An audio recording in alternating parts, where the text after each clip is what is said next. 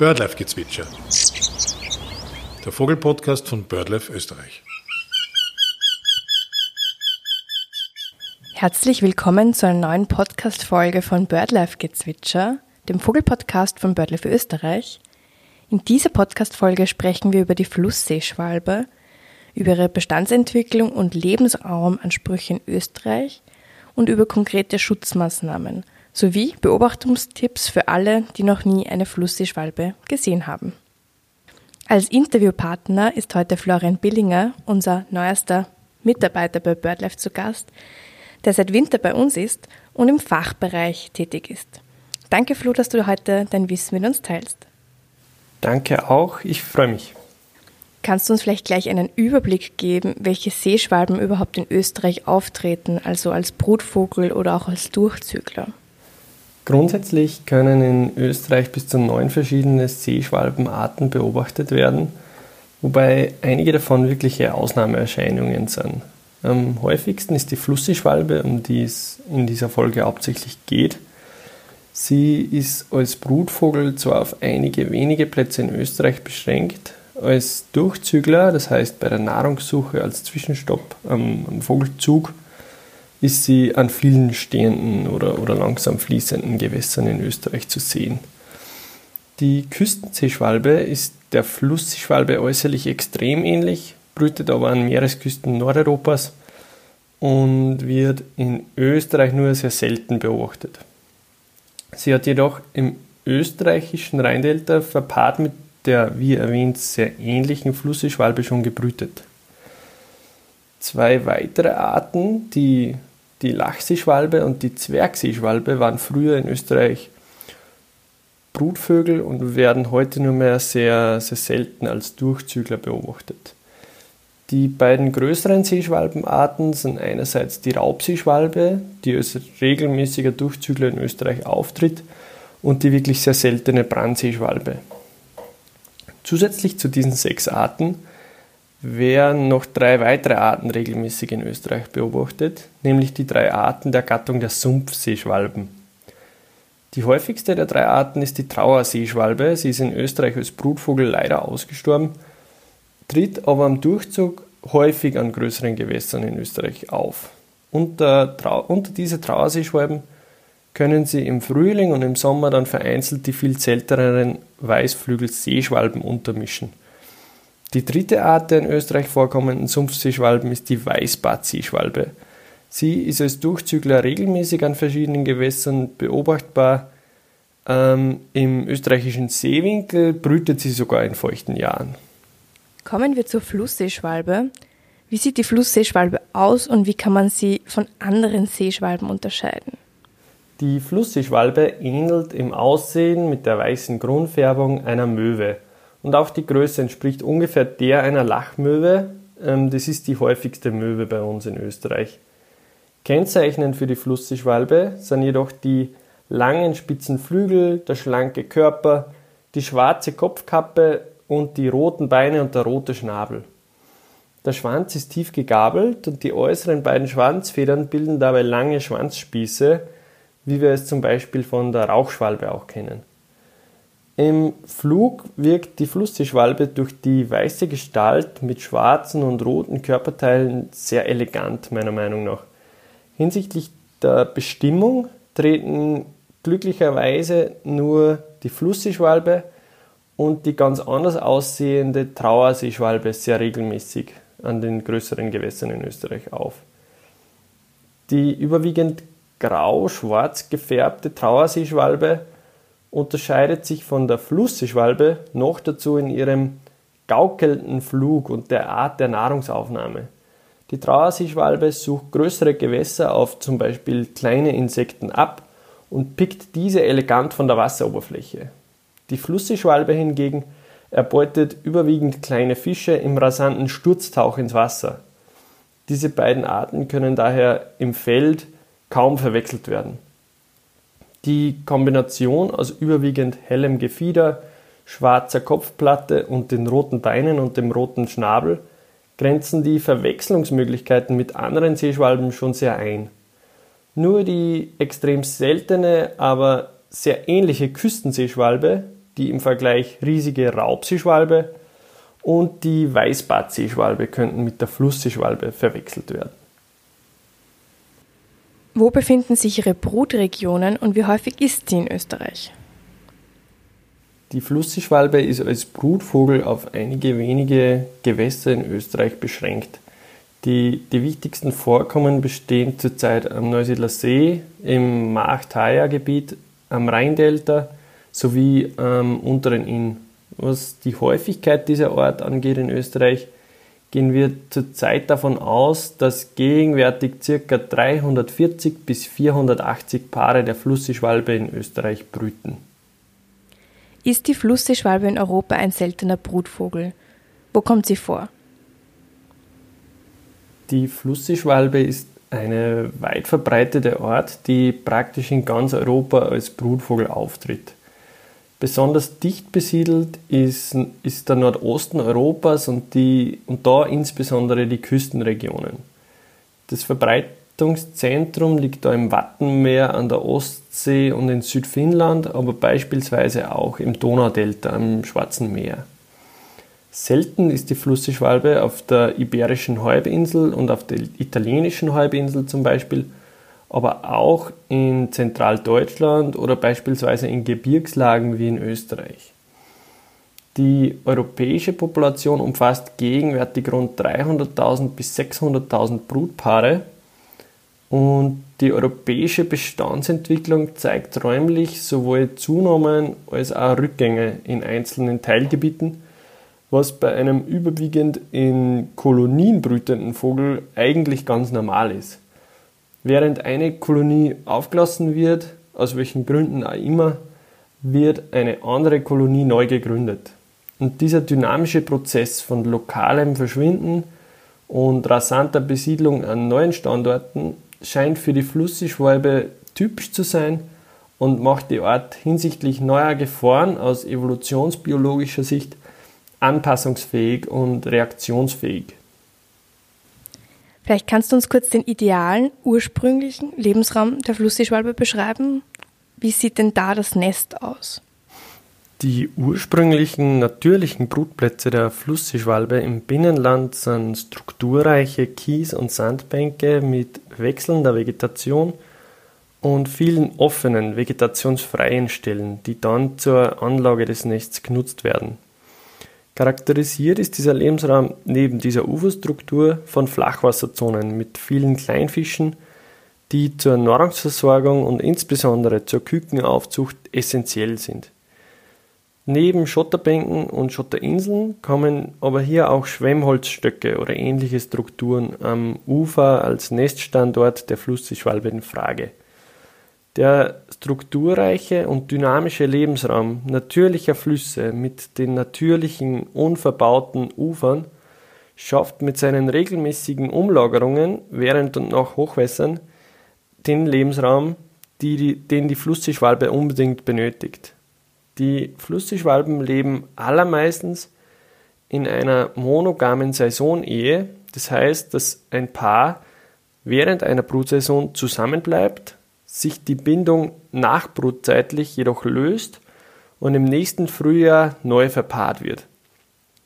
Aufgrund einer hohen Nistplatztreue, das heißt, dass ein Vogel dort brütet, wo er im Vorjahr gebrütet hat, ergibt sich dann jedoch oft eine erneute Verpaarung mit demselben Partner wie im letzten Jahr.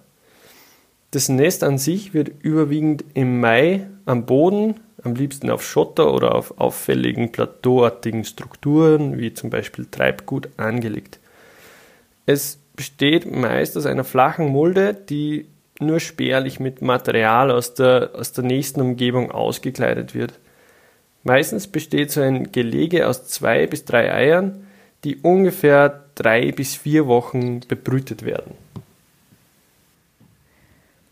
Nachdem dieser Lebensraum immer weniger wird, wird es für die Flussseeschwalbe zusehends schwieriger, einen geeigneten Brutplatz zu finden.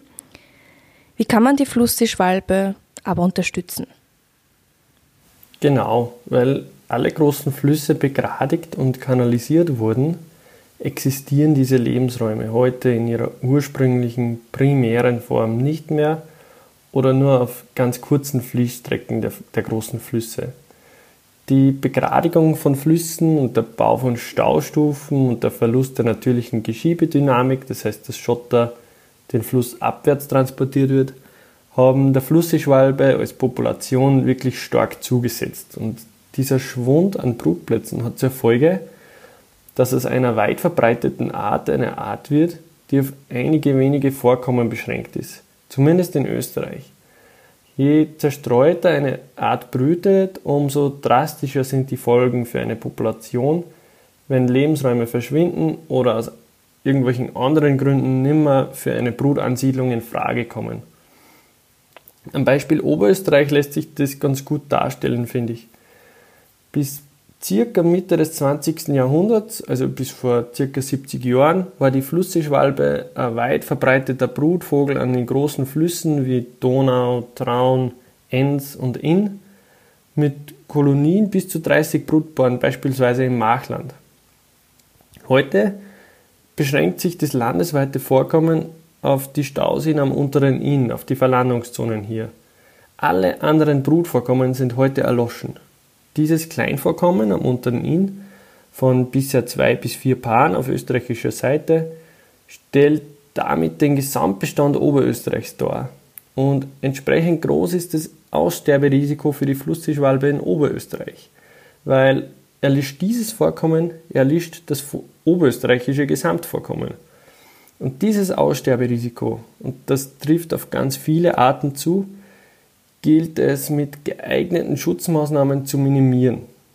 Daher kommen beim Schutz der Flussseeschwalbe an vielen Orten in Europa schon künstliche Nisthilfen zum Einsatz. Diese Nisthilfen, auch Brutflosse genannt, sind Schwimmflächen, die mit Schotter bedeckt werden. Sie imitieren unter Anführungszeichen die Schotterbänke und Schotterinseln, die als natürliche primäre Lebensräume aufgrund von Lebensraumzerstörung im Wesentlichen heute nicht mehr existieren. Die Flussseeschwalben nehmen diese künstlichen schwimmenden Nistflächen in aller Regel gerne an und besiedeln sie je nach Größe des Brutflosses in Einzelpaaren oder sogar in kleinen Brutkolonien. Voraussetzung dafür ist natürlich die grundsätzliche Eignung des Lebensraums für eine Brutansiedlung. Das heißt, dass alle anderen Parameter wie Gewässergröße und Gewässerstrukturierung, Nahrungsverfügbarkeit, Störungsdruck etc. ebenso äh, Brutansiedlung ermöglichen. Wir am Unteren Inn haben in Kooperation mit der Naturschutzbehörde Oberösterreich sowie mit der Verbund AG zwei kleine Brutflosse installiert. Diese hat äh, örtlicher Handwerker geplant und angefertigt und finanziert hat sie dann BirdLife Österreich. Ende April haben wir diese beiden Brutflosse im Flachwasserbereich montiert und geplant waren sie eigentlich als Pilotprojekt unter Anführungszeichen, um herauszufinden, ob die örtlichen Flussseeschwalben, die bisher auf Treibgut gebrütet haben, auch diese künstlichen Nisthilfen annehmen. In weiterer Folge werden wir äh, größeres zusätzliches Brutfloß anfertigen lassen und am unteren Inn installieren. Und da hoffen wir dann drauf, dass sich eine Flussseeschwalben-Brutkolonie etabliert und wir den oberösterreichischen Brutbestand von bisher zwei bis vier Paaren im besten Fall vervielfachen. Sehr, sehr cool. Wie kann man sich dann so einen Brutfluss vorstellen? Aus welchem Material ist das gefertigt?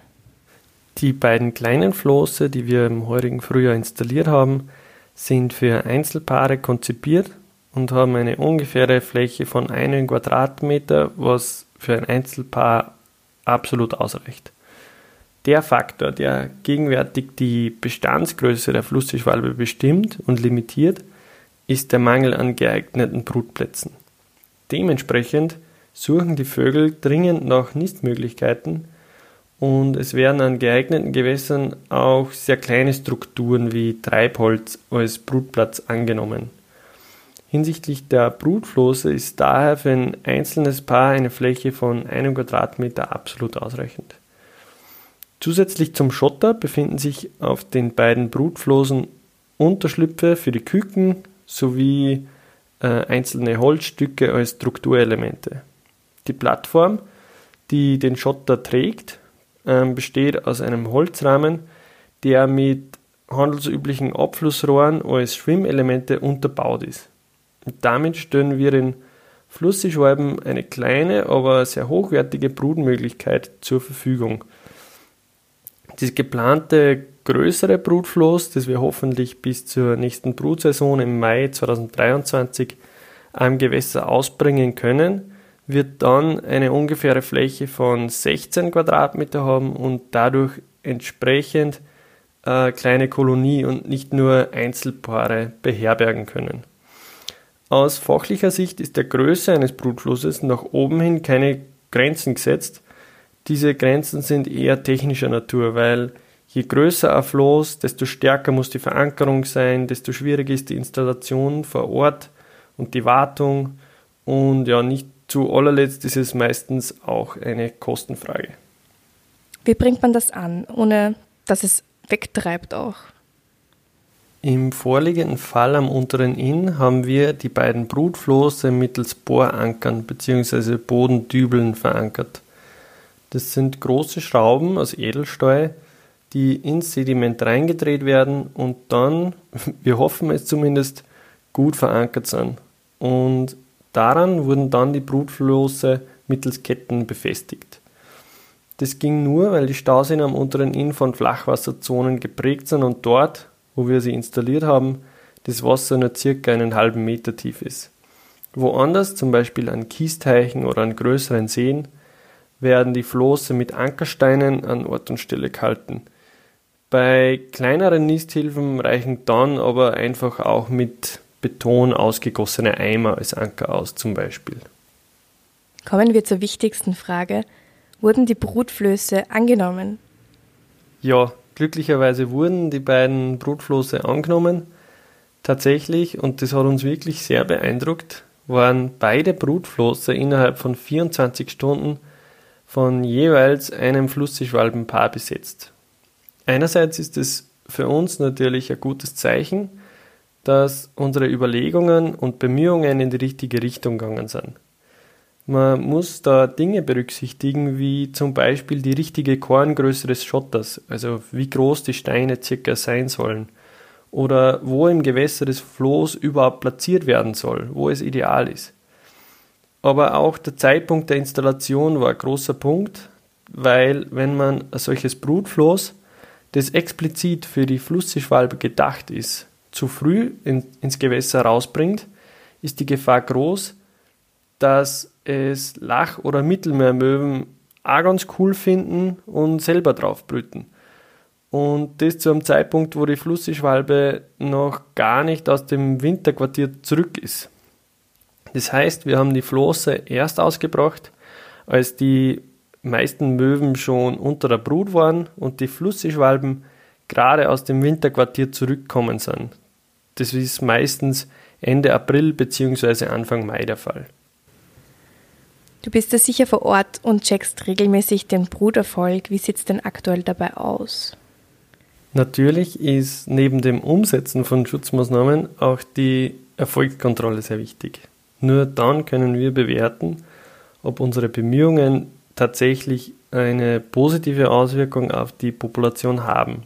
Und in dem Fall macht diese Überprüfung natürlich großen Spaß, weil man mit wenig Mühe vom Ufer aus beim Brutgeschäft der Flussseeschwalben zuschauen kann. Und ich kann glücklicherweise berichten, dass von beiden Paaren auf beiden Brutflossen alle drei Eier geschlüpft sind und die Jungen, die inzwischen schon fast so groß sind wie die Elterntiere selbst, wohlauf sind. Bisher, bevor wir die Flosse ausgebracht haben, sind wir in Oberösterreich von zwei bis vier Paaren der Flussseeschwalbe ausgegangen. Es scheint jetzt so, als ob wir mit dieser Maßnahme den Landesbestand erheblich stützen haben können. Und wir sind dann aber schon sehr gespannt auf das große Brutfloß, das hoffentlich im nächsten Mai dann am Gewässer draußen sein wird. Wahnsinn. Welche Gefahr stellen andere Vögel oder auch zum Beispiel ein Fischotter für die Brut dar? Die größte Gefahr für die auf solchen Brutflößen brütenden Flussseeschwalben sind einerseits Witterungseinflüsse. Das heißt, dass frisch geschlüpfte Junge kaum ein starkes Hagelgewitter überleben würden und daher haben wir jeweils einen kleinen Kükenunterschlupf auf den Brutflossen platziert. Damit die Küken bei Starkwind besser geschützt sind und nicht aus dem Nest fallen, haben wir an einem Floß als Versuch auch zusätzlich einen Kükenschutzzaun gebaut. Andererseits gibt es natürlich eine ganze Reihe natürlicher Feinde, die sich gerne an den Eiern oder an den Küken bedienen würden. Darunter zählen zum Beispiel die Rohrweihe, die Mittelmeermöwe, der Schwarzmilan oder zu einem bestimmten Grad sicher auch Säugetiere wie der Fischotter, der die Plattform schwimmend bzw. tauchend erreichen kann. Hier muss man vielleicht auch noch anmerken, dass Flussseeschwalben ja immer sehr exponiert brüten und daher auch im natürlichen Lebensraum stark durch Fressfeinde gefährdet sind. Und hier zeigt sich dann, mit welcher Vehemenz die Elterntiere ihre Jungen verteidigen können. Dieselben Sturzflüge, die Flussseeschwalben normalerweise zur Jagd auf Kleinfische machen, werden dann auf Fressfeinde angewendet. Und mit diesen Attacken und lauten Rufen kann ein Großteil der möglichen Feinde bereits vertrieben werden, bevor sie nur in die Nähe des Nests kommen. Wäre es nicht sinnvoll, zusätzlich einen kleinen Zaun um die Flöße zu bauen, um Fressfeinde wie eben etwa den Fischotter vor der Flussseeschwalbenbrut fernzuhalten? Das ist grundsätzlich eine gute Idee, nur ist die Umsetzung sehr schwierig, glaube ich, wenn man wirklich haben will, dass der Fischotter nicht auf die Plattform steigen kann. Ich denke nicht, dass da Kosten und Nutzen in einem ausgewogenen Verhältnis wären, wenn man das versucht umzusetzen. Außerdem bringt uns diese Frage als Naturschützer ein bisschen in die Zwickmühle, weil einerseits wollen wir den Flussseeschwalben eine geeignete Brutmöglichkeit bieten, wo sie unter guten Bedingungen ihre Jungen aufziehen können. Andererseits wollen wir im natürlichen Lauf der Natur, und da gehört die Prädation durch Beutegreifer in einem gewissen Maß einfach dazu, nicht völlig eliminieren. Wir wollen nicht, dass die Flussseeschwalben unter Laborbedingungen ihre Jungen aufziehen und ohne unsere Unterstützung überhaupt keine Chance mehr hätten. Wir müssen da meiner Meinung nach einen Mittelweg zwischen unserem Wunsch, dass alle Jungen groß werden, und einer gewissen Gelassenheit gegenüber der Natur finden. Wie rufen Flussseeschwalben eigentlich? Die Flussseeschwalben sind insbesondere im Brutgebiet wirklich sehr ruffreudig und machen sich durch ihre Rufe oft aufmerksam. Die, die Beschreibung von Vogelrufen und Gesängen ist immer sehr schwierig, finde ich. Aber ich probiere es. Der häufigste Ruf der Flussseeschwalbe ist ein schneidender, ein scharf vorgetragener Ruf, der ein bisschen an die typischen Rufe der Lachmöwe erinnert vielleicht.